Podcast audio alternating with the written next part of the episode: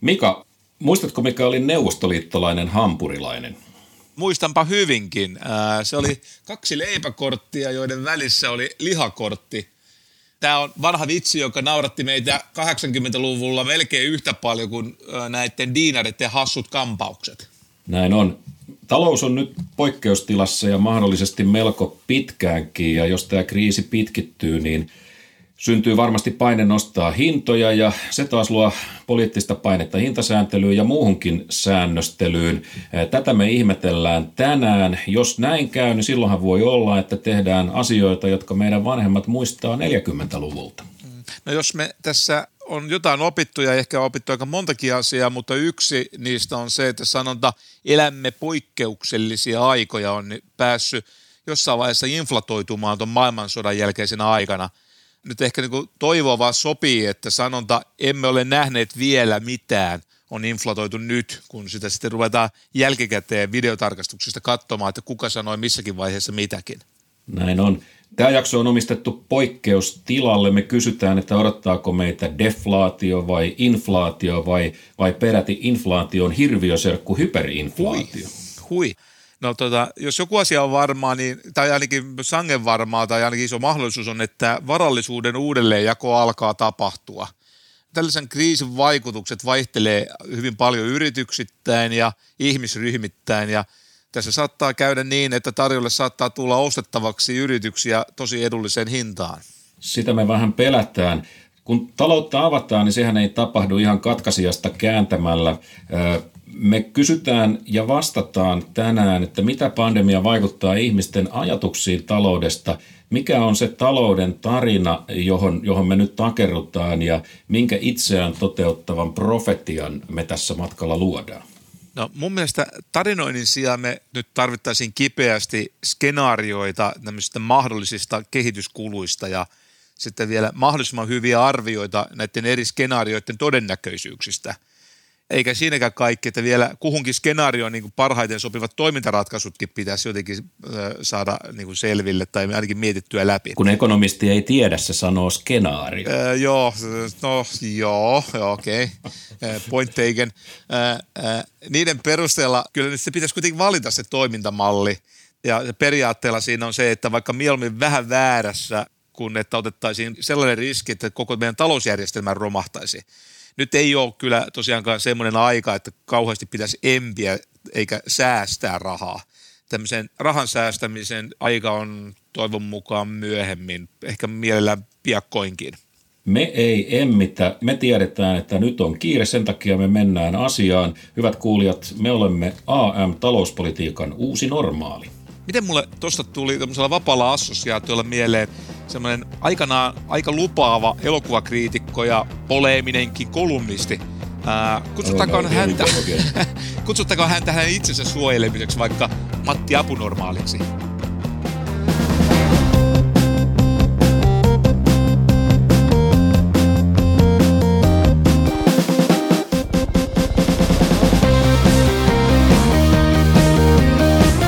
Maliranta. Apunen ja Maliranta.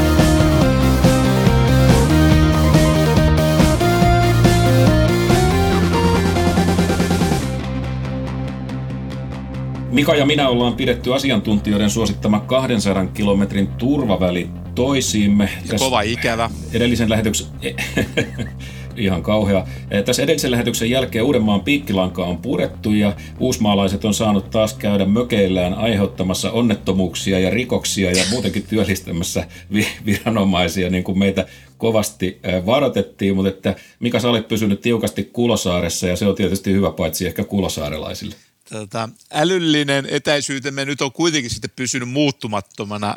Eli tilanne on se, että taudit ei meidän välillä nyt leviä, mutta ajatukset kyllä. Okei, mennään nyt päivän teemaan. Meillä on tässä kolme tiukkaa kysymystä, josta ensimmäinen kuuluu, että tuleeko V, U vai L? Ja, Bull. Niin, nyt tämän kriisin shokkivaihe on ohi ja nyt taloutta pitäisi pikkuhiljaa alkaa avaamaan. Mutta tämä vaatii kyllä vielä kovempaa kanttia kuin Uudenmaan sulkeminen hätätilassa, että milloin poliittiset päättäjät uskaltaa päästää ihmiset parveilemaan ja, ja vaikka me päästettäisikin, niin miten ihmiset reagoi? Jäikö tästä pandemiasta käyttäytymistrauma, joka ehkä sitten hidastaa meidän paluuta normaaliin? Yksittäisen ihmisen käyttäytymistä on usein aika vaikea arvioida ja välillä tulee ihan semmoinen tunnekin, että ihmisellä on ihan suorastaan oma vapaa tahto tehdä päätöksiä. Mutta jotenkin jännä, mm, että... Kaunis illuusio. no, on joku hyvä filosofi, jotka ajattelee, että vapaa tahto on illuusio. Mutta kun me sitten katsotaan näiden vapaa-tahtoisten ihmisten käyttäytymistä joukkoina, niin me usein nähdään suorastaan hämmentävääkin säännönmukaisuutta. No nyt tässä ongelmana on se, että tämä tilanne on sen verran uusi, että jopa joukkojenkin käyttäytymistä on vaikea nyt ennakoida.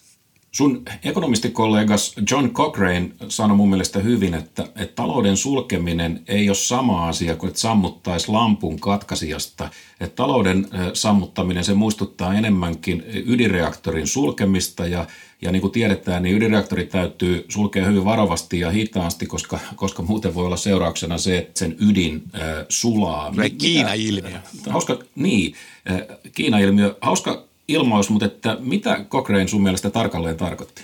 No, kuten tämä sun suosikkiekonomisti Hayek aikanaan korosti, että niin, taloushan on niin ääri... Täh, no, Hayek on suurin. Suurin, kaikista. Onko se Friedmaniakin suurin? nyt menee... Älä, älä anna tänä talous on, no, mutta siis okei, okay, talous on kuitenkin äärimmäisen mutkikas järjestelmä, jossa se mutkikkuus tulee siitä, että kaikki sen osat niin kuin, äh, liikkuvat yhteensä ja sen takia se ronkkiminen on vaarallista.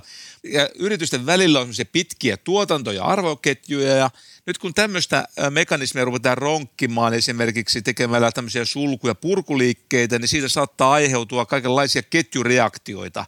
Ja semmoisessa ketjureaktiossa jotkut osat saattaa ylikuumentua ja toiset jäätyä ihan kankeiksi. Niin, ja se me nähdään nyt sitten lopullisesti vasta vähän myöhemmin. Lamojahan on ollut sinänsä ennenkin, tämä ei ole ensimmäinen, ensimmäinen lama, mutta, että, mutta että onko tämä pandemia nyt jotenkin erityinen – on, sanoo ekonomistit, koska heidän kielellään se aiheuttaa sekä kysynnän että tarjonnan shokin. Ja se taas tarkoittaa sitä, että ekonomistit on vaikeuksia, koska tähän asiaan on aika vaikea pureutua vakiomuotoisilla makroekonomisilla työkaluilla. Teillä on tavallaan nyt siis, teidän vehkeet ei toimi. tota, älä nyt, kyllä ne saadaan toimimaan. Tämä on kyllä tosiaan niin kuin monessa suhteessa erilainen lama. Että useinhan taantumat ja lamat leviävät Suomen maailmalta ja ne iskee ensiksi meidän vientiyrityksiin. Nyt tässä on käynyt mm. niin, että maailmalta on sen sijaan levinnyt tämmöinen taantuman sijasta virusepidemia. Ja tämän virusepidemia, se on vaikuttanut sen, että tämän seurauksena osa talouden kotimaisesta tuotannosta nyt sitten laitetaan kiinni, joko rajoituksilla tai kehoituksilla – ja niissä osissa tämä talous lakkaa toimimasta, siellä tulonmuodostus lakkaa ja sen seurauksena myöskin kulutus alkaa vähentyä. Ja tämä siis koskee suoraan kotimarkkinoita ja työllisyyttä. Että siinä mielessä tämä on pikkasen poikkeava taantuman alku Suomessa. Okei, mutta joskus tämä äh, loppuu. Ja, ja no, toivotaan tietysti, että mahdollisimman pian, äh, mutta tota, äh, on edelleen ihan mahdollista, että, että tästäkin kriisistä toivotaan suhteellisen nopeasti. Kovin todennäköiseltä se ei näytä, mutta että tapaus olisi se, että ihmiset palaa kohta työpaikoille, jotka on heitä odottaneet ja, ja, ja sitten he rupeaa töihin alkaa vastata siihen patoutuneeseen kysyntään.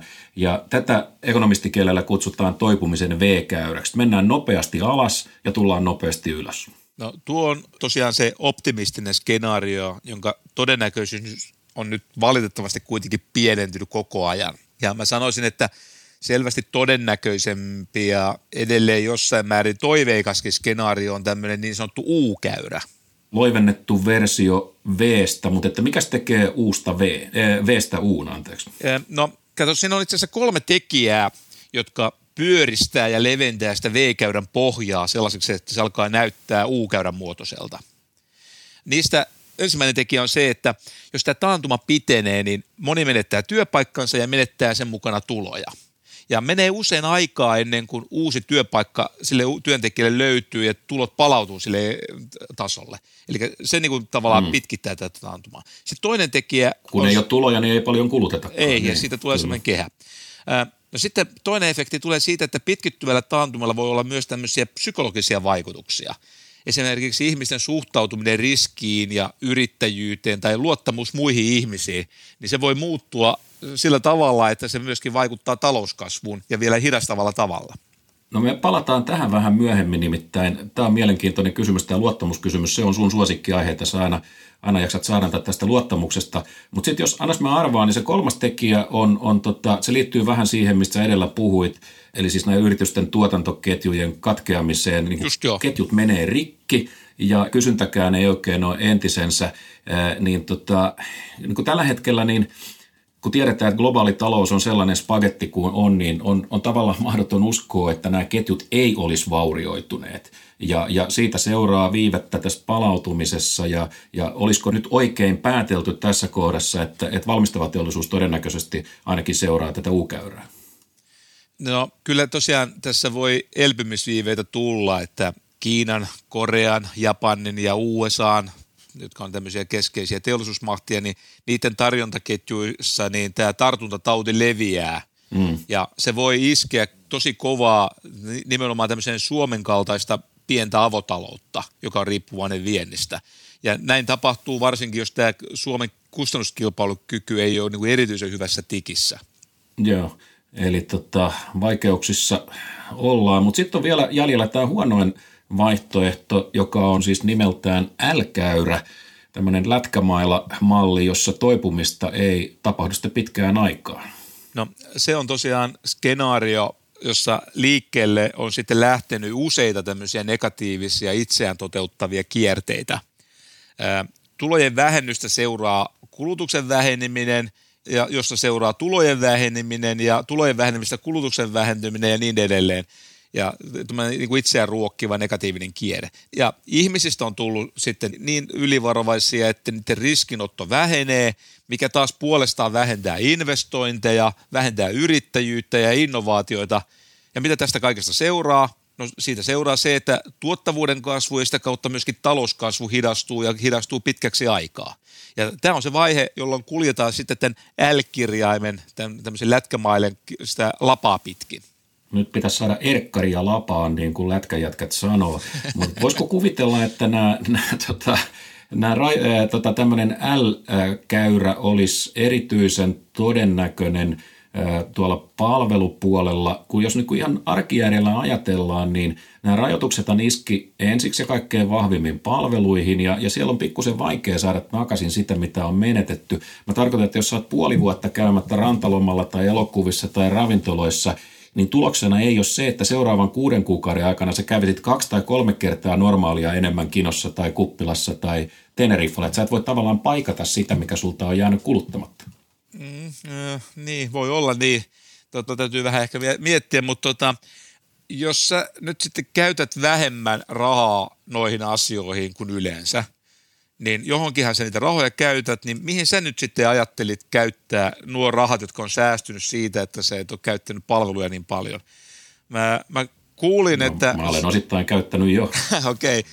Mutta mä kuulin, että sä olit ostanut uuden polkupyörän, joka itse asiassa näytti kuvan perusteella ainakin tosi hienolta. Se oli kai italialainen ja siinä mielessä oikeastaan maasta ostettu, koska italialaiset taitaa olla kyllä rahan tarpeessa nyt eurooppalaista solidaarisuutta. Se on Pinarello-merkkinen polkupyörä, joka ei ole vain polkupyörä, se on taideteos.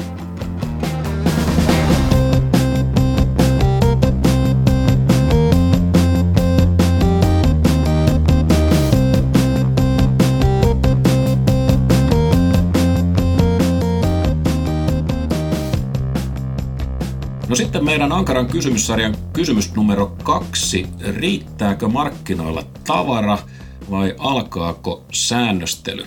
Nyt tämän pandemia aikana me on turvallisuuden nimissä siis käsketty ihmisiä pysymään kotona ja tähän kehotukseen on vastattu, tuotanto on pudonnut ja tavaraa ja palveluita syntyy vähemmän kuin aikaisemmin. Et jossain vaiheessa, kuten sanottu, niin, niin tota, sitten kysyntä elpyy, ihmiset alkaa kaipaamaan tavaroita ja palveluita, mutta että riittääkö meillä tavara ja, ja vaikka riittäisi, niin miten käy hinnoille? Se kehittyneissä avoimissa talouksissa on varmaan niin kuin riittävästi väliä ja, ja puskuria ja lyhyellä aikavälillä, niin voi olla, että kysyntä ja tarjonta kohtaa ilman suuria ongelmia, mutta entäs jos tämä jatkuu niin kuin kuukauden, kaksi, kolme. Mitä sen jälkeen tapahtuu, jos alkaa niin kuin aito niukkuus jostain iskeä päälle? Niin, tota, jos taantuma pitkittyy, niin tosiaan siinä käy se, että konkurssit alkaa lisääntyä ja työttömyys kasvaa ja, ja tästä sitten seuraa, että tuotantokapasiteetti alenee. Ja se tarkoittaa sitä, että tarjonta taloudessa supistuu. Ja jos sitten samalla on kansantaloudessa paljon tämmöistä lykättyä kulutusta, joka alkaa sitten purkautua, niin sen seurauksen on sitten inflaatiopaineita. Ja tämä on semmoinen tilanne, jossa keskuspankissa on oltava taas, tai pitäisikö nyt oikeastaan sanoa, että niin edelleen oltava tarkkana. Mm. Tässä viime vuosina, itse asiassa aika useankin vuoden aikana, niin kuin huolena on ollut pikemminkin liian alhainen inflaatio tai mm. jopa deflaatio. Mm tässä nyt alkaa näyttää siltä, että onkohan keskuspankilla edessään uudenlaiset huolet. Mm. Onhan, olisi se ainakin vaihtelua. Palataan inflaatioon kohta, se on, se on hyvä kysymys, se on aina, aina mielissämme, mutta että, puhutaan vielä tästä niin kuin tavaran niukkuudesta ja, ja hinnoista, hintasääntelystä. Et voihan olla, että jossain vaiheessa poliittinen paine hintasääntelyä käy vaan kerta kaikkiaan vastustamattomaksi.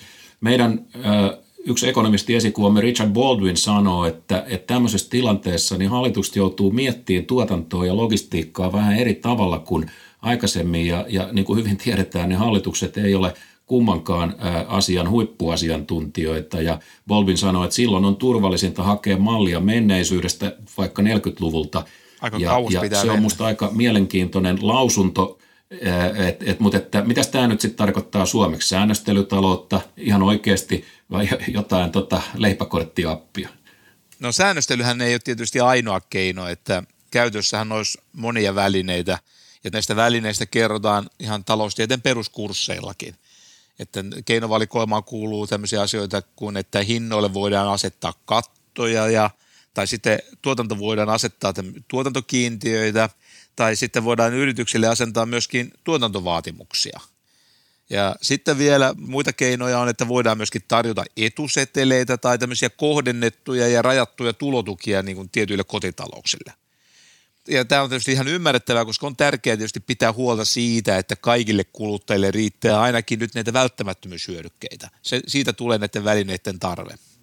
Mä en ihan kyllä ymmärrä, miten etusetelit tai tulotuki tota, noin siinä tilanteessa auttaa, jos hyllystä on – tavara loppu, mutta, että, tota, mutta kuinka todennäköisiä nämä tällaiset ratkaisut on, että et mennään hintakattoihin tai, tai tuotantokiintiöihin, niin kuinka todennäköisenä sä näet, että, että ne on? Eli kysyt sä, että, että näkyykö niin kuin tämän ennustajan, joka täällä on, niin sen tarotkorteissa leipäkortteja? no vaikkapa niin, jos haluat sen no, niin muotoilla. jos tarotkorteissa sitä luetaan, niin mä en näe siellä leipä- enkä lihakortteja – eikä mulla nyt ole mitään hengityssuojaimia tässä silmieni edessä. Mutta kun mä oikein tarkkaan syynään, niin mä näen sen välähdyksiä niistä etuseteleistä. Siis niitä etuseteleitä voidaan jakaa sen takia, että jotkut hinnat nousee niin korkealle, että köyhillä ei ole välttämä, varaa niihin, vaikka olisi välttämättömyyshyödykkeitä. Niin nä- näitä sitten Mutta myönnet... jos ei sitä tavaraa ole, niin mitä silloin tehdään? No sitten täytyy käyttää muita keinoja. Että etuseteleitä varmaan käytetään siinä tilanteessa, että niitä tavaroita on, mutta ne on vaan niin, tulee älyttömän kalliiksi, että osalla väestöstä ei ole varaa niiden hankkimiseen. Okay. Ja niitä myönnettäisiin tietenkin vain ihan erityisryhmille ja joihinkin välttämättömyyshyödykkeiden hankintaan. Okay. Ja ää, todennäköisyys tuolle jälkimmäiselle näylle näyttäisi olevan, nyt jos mä oikein tarkkaan kattelen, niin otapas nyt 4,72 prosenttia. Okei, ekonomistihuumoria, mainiota. Se naurattaa suppeita porukkaa, mutta sittenkin tapa, kovempaa. se kyllä, tämä meitä aina viihdyttää. tota, Suomen tapa vastata näihin, näihin talouden avaamisen ongelmiin on niin sanottu talousviisaiden ryhmä, ja sitähän johtaa meidän entinen pomo Vesa Vihriälä, ja hänen lisäkseen ryhmässä on, on nobelisti Bengt Holmström, Sixten Korkman, meidän entinen pomo, entinen pomo Hänkin ja, ja professori Roope Uusitalo. Tämähän on niin sanotusti usual suspects, tuttua ryhmää, jonka osaamiseen on luotettu ennenkin ja, ja, ja he tuottaa nyt tavaraa. Ensimmäisiä tietoja heidän tota, raportistaan on, on tullut ja se varsinaisesti kai valmistuu toukokuun alkupuolella ja kansankielellä ilmastuna siinä käytetään nyt sitten kantaa siihen, että, että painetaanko nyt kaasua vai jarrua vai, vai, vai ehkä nyt sitten kytkin pohjaa. Joo, tämä ryhmä on miettinyt ihan niitä samoja asioita kuin me ja sen takia me päätettiin sitten kilauttaa kaverille. Mm. Tämä on tämä meidän perinteinen tapa. Tuttu metodi, ottaa- kun omat konstit loppuu. niin, ei ole yhtään huonompi keino. Ja tällä kertaa me kilautettiin Vesa Vihriälälle, tota, jolta me nyt sitten kysymme vähän tätä isoa kuvaa. Sitä me aina näissä podcasteissa ollaan jahdattu. Ja sen lisäksi tota, me kysellään niitä asioita, joita tavallisesti ihmiset ovat meiltä kyselleet. Vesahan sanoi, että tätä ryhmän toimeksiantona on tehdä analyysiä virkamiesten käyttöön, kun mietitään tätä talouden normalisoimista ja sitä, miten korjataan kriisin aiheuttamia taloudellisia ää, vaurioita. Ryhmän yksi keskeinen tehtävä riittyy tosiaan siihen, että miten tämä talous saadaan kestävälle kasvuuralle tämän kriisin jälkeen. Eli katsotaan vähän jo eteenpäin.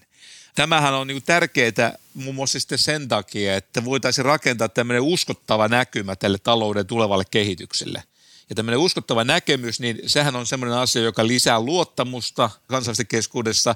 Ja luottamus on semmoinen asia, jota tarvitaan sitten talouskasvun toteuttamiseen. Eli tässäkin on tämmöinen kehä, ja nyt tässä niin kuin yritetään saada tämmöinen myönteinen kehä aikaan. Ennen kuin sä taas eksyt tähän luottamukseen, niin tota, otetaan pari ihan konkreettista kysymystä, jotka tulee, koska ne on hyviä ja konkreettisia, ne tulee tavallisilta ihmisiltä eikä ekonomisteilta. Monet on huolestuneet deflaation mahdollisuudesta, ja deflaatiohan tarkoittaa siis lyhyesti sellaista tilannetta, jossa yleinen hintataso laskee ja tai toisinpäin, niin rahan arvo periaatteessa kasvaa. Tähän kuulostaa sinänsä kivalta, mutta että kokemukset on osoittanut, että siitä seuraa ymmärrettävä ja aika, aika ikävä reaktio. Kukaan ei osta mitään, koska kaikki uskoo, että huomenna, Usein paha merkki niin, että tota, huomenna samalla rahalla saa enemmän ja talous lähtee luisuun. Mitäs Vesa sanoi, että onko tämä riski kuinka todellinen? No, Vesa sanoi, että tämä itse asiassa kriisistä toipumisen kannalta olisi hyvä, jos Euroopassa olisi ainakin jonkun verran inflaatiota. Mutta on erittäin tärkeää, että tämä inflaatio pysyy kuitenkin hallinnassa, koska jonkun verran olisi siis tavallaan hyvä laittaa pökköä tämmöiseen inflaationuotioon, mutta oltava tosi tarkkana, Ja että miten tä- se tapahtuu? Keskuspankkien, erilaisilla keskuspankkien rahapolitiikalla, mitä, mitä tarkoittaa pökköä? keskuspankkitoimenpiteillä, korkoja ja rahan määrää sääntelemällä ja luo- luottoehtoja sääntelemällä. Mutta tässä on oltava tosi tarkkana, että tämä tuli ei pääse sitten leviämään metsään. Mm. Tämä, niin kuin, tämä inflaatio on niin kuin sananmukaisesti todella, tulella leikkimistä. Niin, joskushan on niin käynyt, että on, on tota inflaatio lähtenyt lapasesta niin kuin me 70-luvulla eläneet muistetaan, että silloin se ei ollut yksinomaan niin kuin myönteinen asia. Joo, ei. Tota, Vesa muistutti myöskin, että, että inflaatio riippuu monista asioista, että eli ei pelkästään siitä, mitä keskuspankki tekee näillä omilla välineillään. Ja tosiaan tämä keskuspankin rooli on aika tärkeä, mutta myöskin meidän kotoperäisillä päätöksillä on merkitystä. Mutta tota, tässä on kehkeytymässä vastakkaisiin suuntiin vaikuttavia voimia. Nämä toiset voimat on tämmöisiä inflaatiota kiihdyttäviä, josta nyt on ollut puhetta, että kun siellä on sitä lykättyä kulutusta, joka niin kuin voi purkautua, kun rajoituksia aletaan purkaa. Ja siitä sitten syntyy inflaatiopainetta. Ja ne voi olla aika koviakin ne paineet. Jos mä nyt totta tulkitsen oikein, niin, niin tässä ollaan vähän siis avaamassa inflaatiohanaa, mutta että vahditaan, ettei se nyt ihan, ihan tule tota, tota syliin. Mutta että Juuri näin. Sitten kun mä kuuntelen äh, erilaisia tota, äh, mediakeskusteluita, niin siellä vilahtelee silloin tällöin hyperinflaation käsite ja eräät sun kollegat tuolla pauhaa, että, että on olemassa tämmöinen hyperinflaation mahdollisuus. Hyperinflaatiohan tarkoittaa sitä, että rahan arvo lähtee sellaiseen luisuun, että, että kohta kun me käydään maitokaupassa, niin laskun kuittaamiseen tarvitaan kottikärryt. Mitäs tästä sanoo? No se on just se, että tuli on levinnyt metsään. Mutta kyllä tämmöinen hyperinflaation riski on kyllä aika teoreettinen. Siitä pitää huolen nämä mainitsetut vastakkaiset deflaatiovoimat. Eli toiseen suuntaan vaikuttavat voimat. Työttömyys on kasvussa ja konkurssit ovat lisääntymässä ja siitä tosiaan seuraa sitten tulonmenetyksiä, jotka sinänsä kyllä hillitsee sitten hintojen nousua, eli inflaatiota ja sen inflaation kiihtymistä. Ja varmaan on niin, että myöskin tässä rahapolitiikan hallinnassa on tapahtunut kehitystä sitten 70-luvun. Eli Euroopan keskuspankilla on nyt sitten niitä välineitä toimia sillä tavalla, että, että nämä kottikärryt sitten voidaan käyttää asiallisempaan tarkoitukseen, niin kuin seteleiden kantamiseen.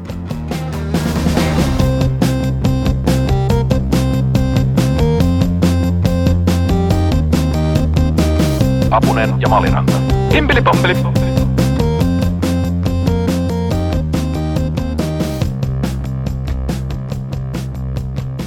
Kysymyssarjan tiukka kysymys numero kolme. Jääkö ihmisille lamavaihde päälle?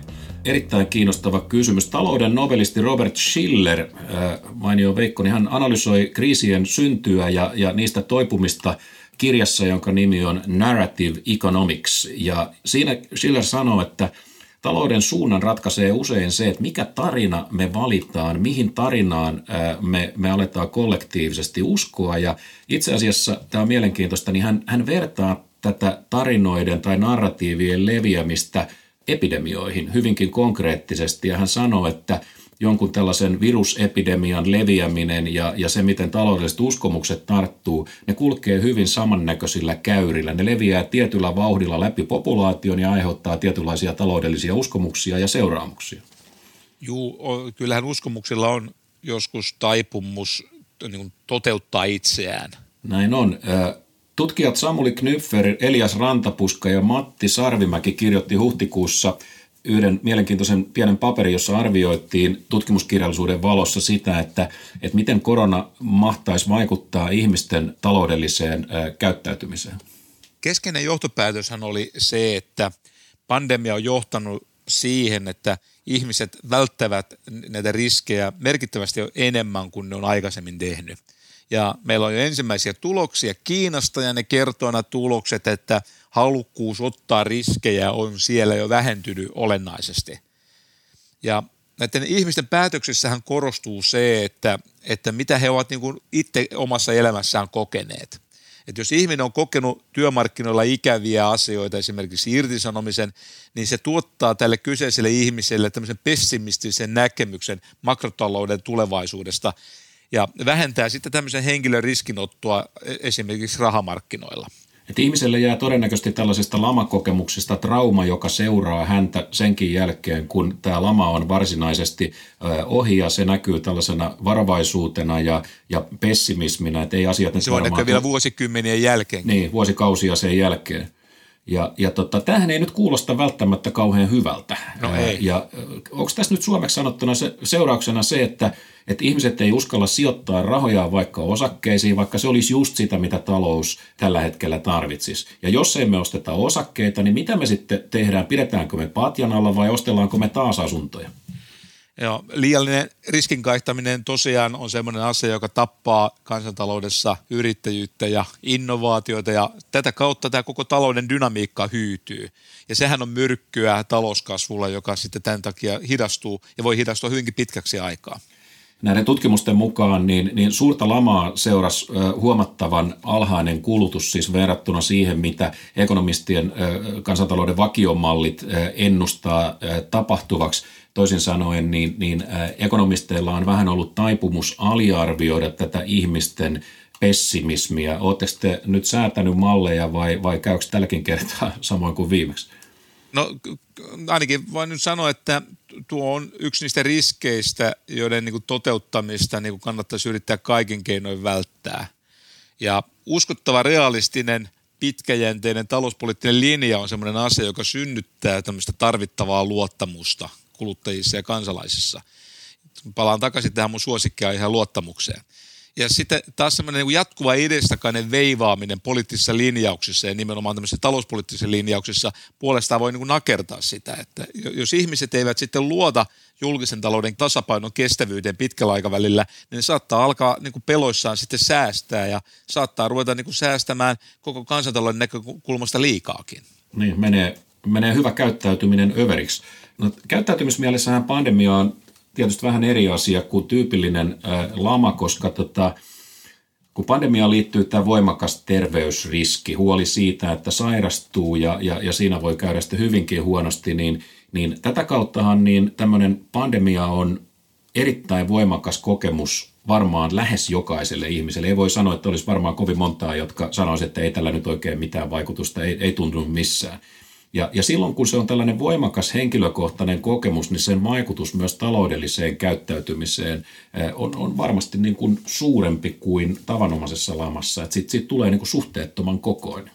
On sellainen salonta, että joukossa tyhmyys tiivistyy ja mä mietin sitten, että onko niinkin, että joukossa myöskin voi tiivistyä myöskin pelko ja varovaisuus. Niin. Kun Sille sanoo, että meillä on valittavana monenlaisia tarinoita ja silloinhan näitä tarinoita tietysti tulee monelta taholta, muilta ihmisiltä ja mediasta ja asiantuntijoilta ja, ja sitten sekaan heitetään vielä nykymaailmassa suoranaista disinformaatioa ja, ja, ja fake newsia, mutta että me, mehän kuulutaan tähän joukkoon, jotka näitä tarinoita levittää. Sinä ja minä, me luodaan tätä tarinaa näillä, näillä jutuilla – ja, ja tota, mekin voitaisiin sanoa suoraan, että ei mitään, että ottakaa riskiä, uskokaa yrityksiin, mutta tässä mekin vaan synkistellään, että vähän on vastuuta meillekin, eikö totta? Äh, niin, tämä on tietysti, että pitäisikö meidän yrittää lietsoa tota, optimismia hy- hyvistä aikeista, vaikka me itse ei luotettaisi siihen, vaan vaikea kysymys, mutta tota, Kyllä nyt kuitenkin näiden tarinoiden ja bensapumpuilla tehtävien haastattelujen sijasta niin tarvittaisiin ehkä pikemminkin sitten kuitenkin tutkimustietoa siitä, mitä tota, kansalaiset tosiaan niin kuin miettii näistä asioista, ja ne on hyvä tehdä tämmöisillä edustavilla otoksilla. Ja kun puhutaan ihmisten valinnoista, niin kyllä meillä on jo hiukan tämmöistä tutkimusdataakin. Oho, tutkija on ollut hereillä. Mahtavaa. Tut, joo, meillä on vaikutusarviointiyksikkö KKVssä, joka yrittää olla hereillä ja tehdä nopeasti asioita. KKV teetti suomalaiselle tämmöisen kyselyn, jossa kysyttiin juuri näitä asioita. No, mitäs kansa sanoi? No vastaajista reilu viidennes sanoi, että heidän tulonsa ovat niin kuin pudonneet tai putoavat pian tämän koronan takia. Mm-hmm. Ja kulutustaan oli supistanut 35 prosenttia, eli noin joka kolmas vastaajista. Siis vain viides osalta on tulot pudonneet tai putoaa pian ja, ja kolmasosa on joutunut supistaa kulutusta. Mun korviin nämä kuulostaa jopa niin kuin yllättävän pieniltä määriltä. No tota, joka toinen on supistanut kulutustaan tai sitten siirtänyt hankintoja tai tehnyt sitten molempia. Ja sitten vielä täytyy muistaa, että tässä kohtaa ei kysytty sitä, että kuinka paljon on vähennetty. Okei. Okay. Se on ihan totta. Tilastokeskuksen pikaennakkotiedothan kertoo, että vähittäiskaupassa myynti oli laskenut maaliskuussa 2,7 prosenttia vuoden takaisesta, mutta tota, päivittäistavarakaupassa niin, niin myynti oli, oli lisääntynyt 4,2 prosenttia ja tota, Tämä tarkoittaa sitä, että monilla kaupan aloilla oli maaliskuun aikana tapahtunut melkomoinen pudotus ja, ja tota, se oli kuitenkin sitten vielä, tota, silloin korona vasta lähti liikkeelle, että huhtikuun tulee todennäköisesti olemaan aika karmeita luettavaa. Mutta sitten on se meidän tämän päivän kysymys. Mitä ihmiset arvelee, että tapahtuu heidän omalle rahan käytölleen, kun rajoitukset puretaan? No, koitettiin mitata sitäkin. Että koitettiin mitata, että kuinka suuri tämmöinen elpymiskumpu meillä on luvassa sen jälkeen, kun näitä rajoituksia sitten aletaan purkaa.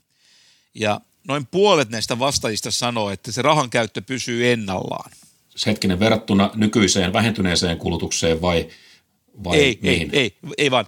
Vertailukohta on nimenomaan koko ajan se tilanne ennen rajoituksen asettamista. Eli, okay. eli se on se benchmark, jossa tehdään tämä vertailu. Hyvä. Eli meillä on ensiksi normaali tila, sitten on rajoitukset ja sitten rajoituksen purko. Ja koko ajan vertailukohta on tilanne ennen kuin nämä rajoitukset laittiin käyttöön. Ja sitä oikein tähdennettiin näissä kysymyksissä. No kulutuskohteesta riippuen niin 20-40 prosenttia ilmoitti sitten lisäävänsä kulutusta korkeammalle tasolle kuin siis ennen niitä rajoituksia. Eli meillä näyttää siltä, että tätä tämmöistä tietynlaista kulutuskuoppaa, joka syntyy sen rajoituksen aikana, niin näyttäisi sitten seuraava jonkinlainen tämmöinen elpymiskumpu mm. sen purkamisen jälkeen. Mutta se, mikä on Mut tärkeä, se ei ole kovin iso se kumpu. Ei, niin, just näin. Et se, mikä on tärkeää huomata, että toi kumpu on kuitenkin selvästi pienempi kuin se kuoppa. Eli se kumpu ei korjaa kuin osan siitä vauriosta kansantaloudelle, mikä syntyy siitä, että nämä rajoitukset on aiheuttanut niin kuin tämän kyseisten alojen liikevaihdolle tämmöisen pudotuksen. Ja sitten me katsottiin näitä vastauksia tarkemmin ja huomattiin, että ani harva arvioi, että he aikovat lisätä huomattavasti kulutustaan näiden rajoitusten purkamisen yhteydessä. Eli tosiaan se kumpu... Onko tämä nyt just sitä, mistä me aikaisemmin puhuttiin, että tämä, tämä on sitä varovaisuutta, että ihmisille jää pikkusen niin kuin lamavaihde päälle? Öö, joo, kyllä. Se on yksi indikaatio kyllä tästä. Että, ja kun me sitten pikkasen tarkemmin tästä datasta katsottiin, niin kaikkein varovaisimpia ja pessimistisimpiä olivat ne, ymmärrettävästikin, joiden tulot olivat jo vähentyneet tai ovat niin kuin vähentymässä tämän koronan seurauksena että näiden keskuudessa oli selvästi vähemmän tota, aikeita lisätä kulutusta näiden rajoitusten purkamisen aikana, ja mikä on tosiaan ihan ymmärrettävää, kun tulotkin ovat vähentyneet. Tota, eli vaikka tämä virus on tältä erää saatu jotenkin tukahdutettua, tai nähdään, että onnistuuko se kuinka nopeasti, mutta nyt ne on näyttää siltä, että tämä negatiivinen tulovaikutus voi alkaa levitä, ellei sitä nyt sitten saada kuriin. Eli taloudessa voi alkaa levitä tämmöinen negatiivinen tulovaikutusvirus. Mm. Ja se pitäisi myös pystyä tukahduttamaan.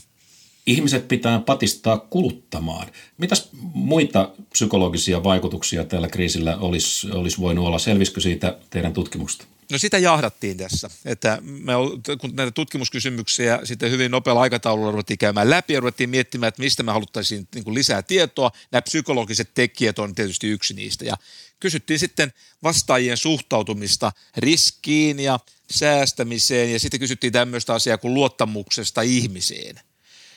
No niin, nyt päästään asian ytimeen. Nyt ollaan ytimessä, joo. Me ollaan sitä ydintä kierrelty jo muutaman kerran tässä.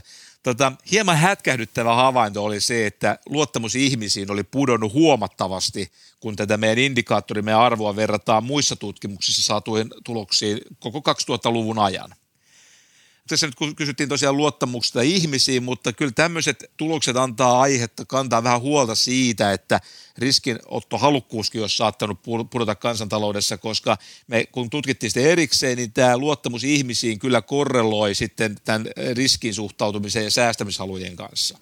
Nyt toisin sanoen, kun me on kehotettu ihmisiä pitämään sosiaalista etäisyyttä, niin, niin ne, ne pitää sitä nyt vähän, vähän liiankin hyvin. Ja, ja tämä luottamuksen putoaminen on tietysti niin avoimessa markkinataloudessa, niin se on ehdottomasti niin kuin taloutta hidastava tai, tai jarruttava voima. Luottakaa ihmisiin, sanoo professori Maliranta ja minä myös, mutta että niputetaan Mika nämä horinat nyt nopeasti, mitä me on tästä tänään puhuttu. Aloitetaan tästä toipumisen käyrästä. V-käyrä olisi ihana, se olisi mutta se on aika epätodennäköinen, eikö totta? Joo. Nyt me uskotaan vielä jonkunlaiseen loivaan uuhun. Se on meidän paras arvaus tällä hetkellä. Joo, koska U on todella paljon parempi kuin se L. Että nyt, nyt tietysti mm. kannattaa olla huomio siinä, että pysyttäisiin mieluummin tuossa Uussa. Ja tota, leipäkortteja, ei pahvisia eikä digitaalisia, niitä nyt todennäköisesti ei tule – mutta jos tämä, kriisi, sit, mutta jos tämä kriisi venyy paljon, niin saattaa olla se tilanne, että kuluttajasuojan varmistamiseksi me saatetaan joutua ottamaan käyttöön jotain uusia keinoja. Onko ne sitten säännöstelyä tai jotain, se on vaikea arvata. Säännöstely kuulostaa ikävältä, mutta ne sun etusetelit, niin ne, ne ei kuulostanut nyt ollenkaan niin pahalta. Ja varsinkin, jos ne on vielä niin kuin digitaalisia, niin, niin tänne vaan. Mutta, että, mutta sitten on nämä todelliset niin kuin, peikot, inflaatio ja deflaatio, ja niistä me oltiin mieltä, että No kotitalouksissa on nyt aika paljon patoutunutta kulutuskysyntää, siitä kertoo tämä meidän tutkimuskin. Ja sitten kun näitä patoja aletaan purkaa, niin tätä rahaa alkaa tulvia markkinoille ja siitä tosiaan syntyy tätä inflaatiopainetta. Mutta toisaalta niin kuin monen tulot putoaa, mikä sitten taas toisaalta hillitsee inflaation tulvimista, että tämmöinen tasapaino on ehkä tulossa tässä, mutta toivottavasti tässä ei nyt käy niin, että tämä ei kuivata markkinoita kokonaan tämä tulonmenetys, koska deflaatio on todella huolestuttava niin kuin hyperinflaatio, mm. mutta kumpikaan ei ole kyllä kovin todennäköisiä näköaloja.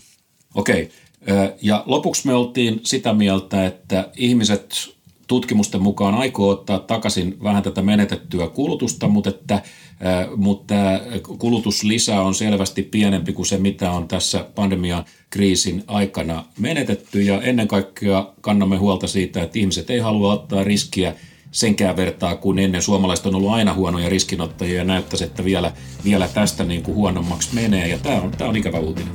Niin on.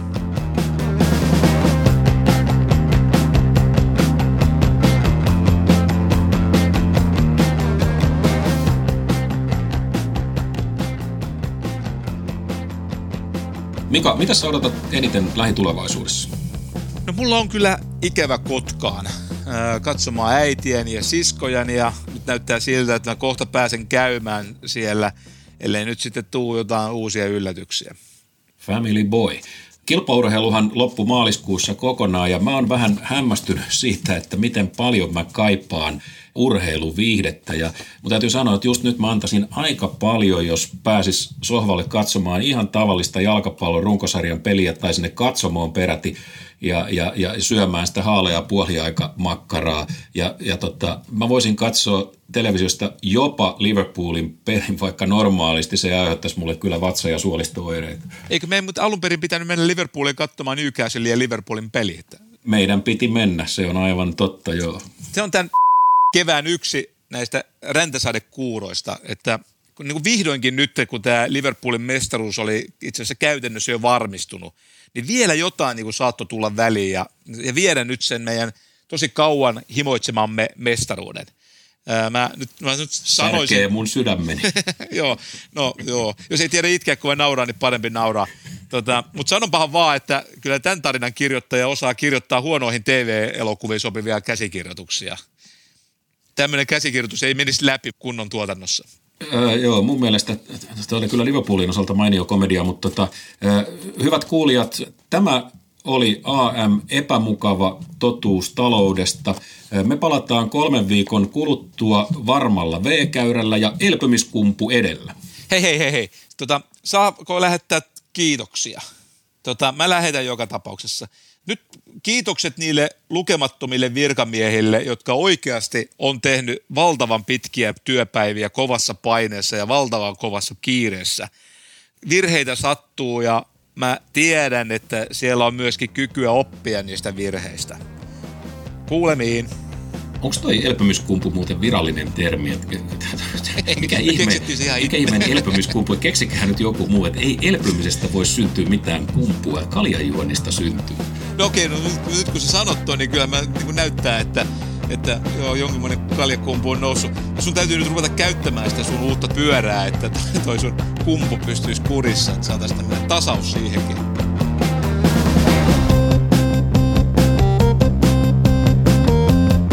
Hyvät kuulijat, kiitos, että olitte mukana ja levittäkää sanaa. Levittäkää sanaa. Tämä jakso löytyy kaikista podcast-palveluista.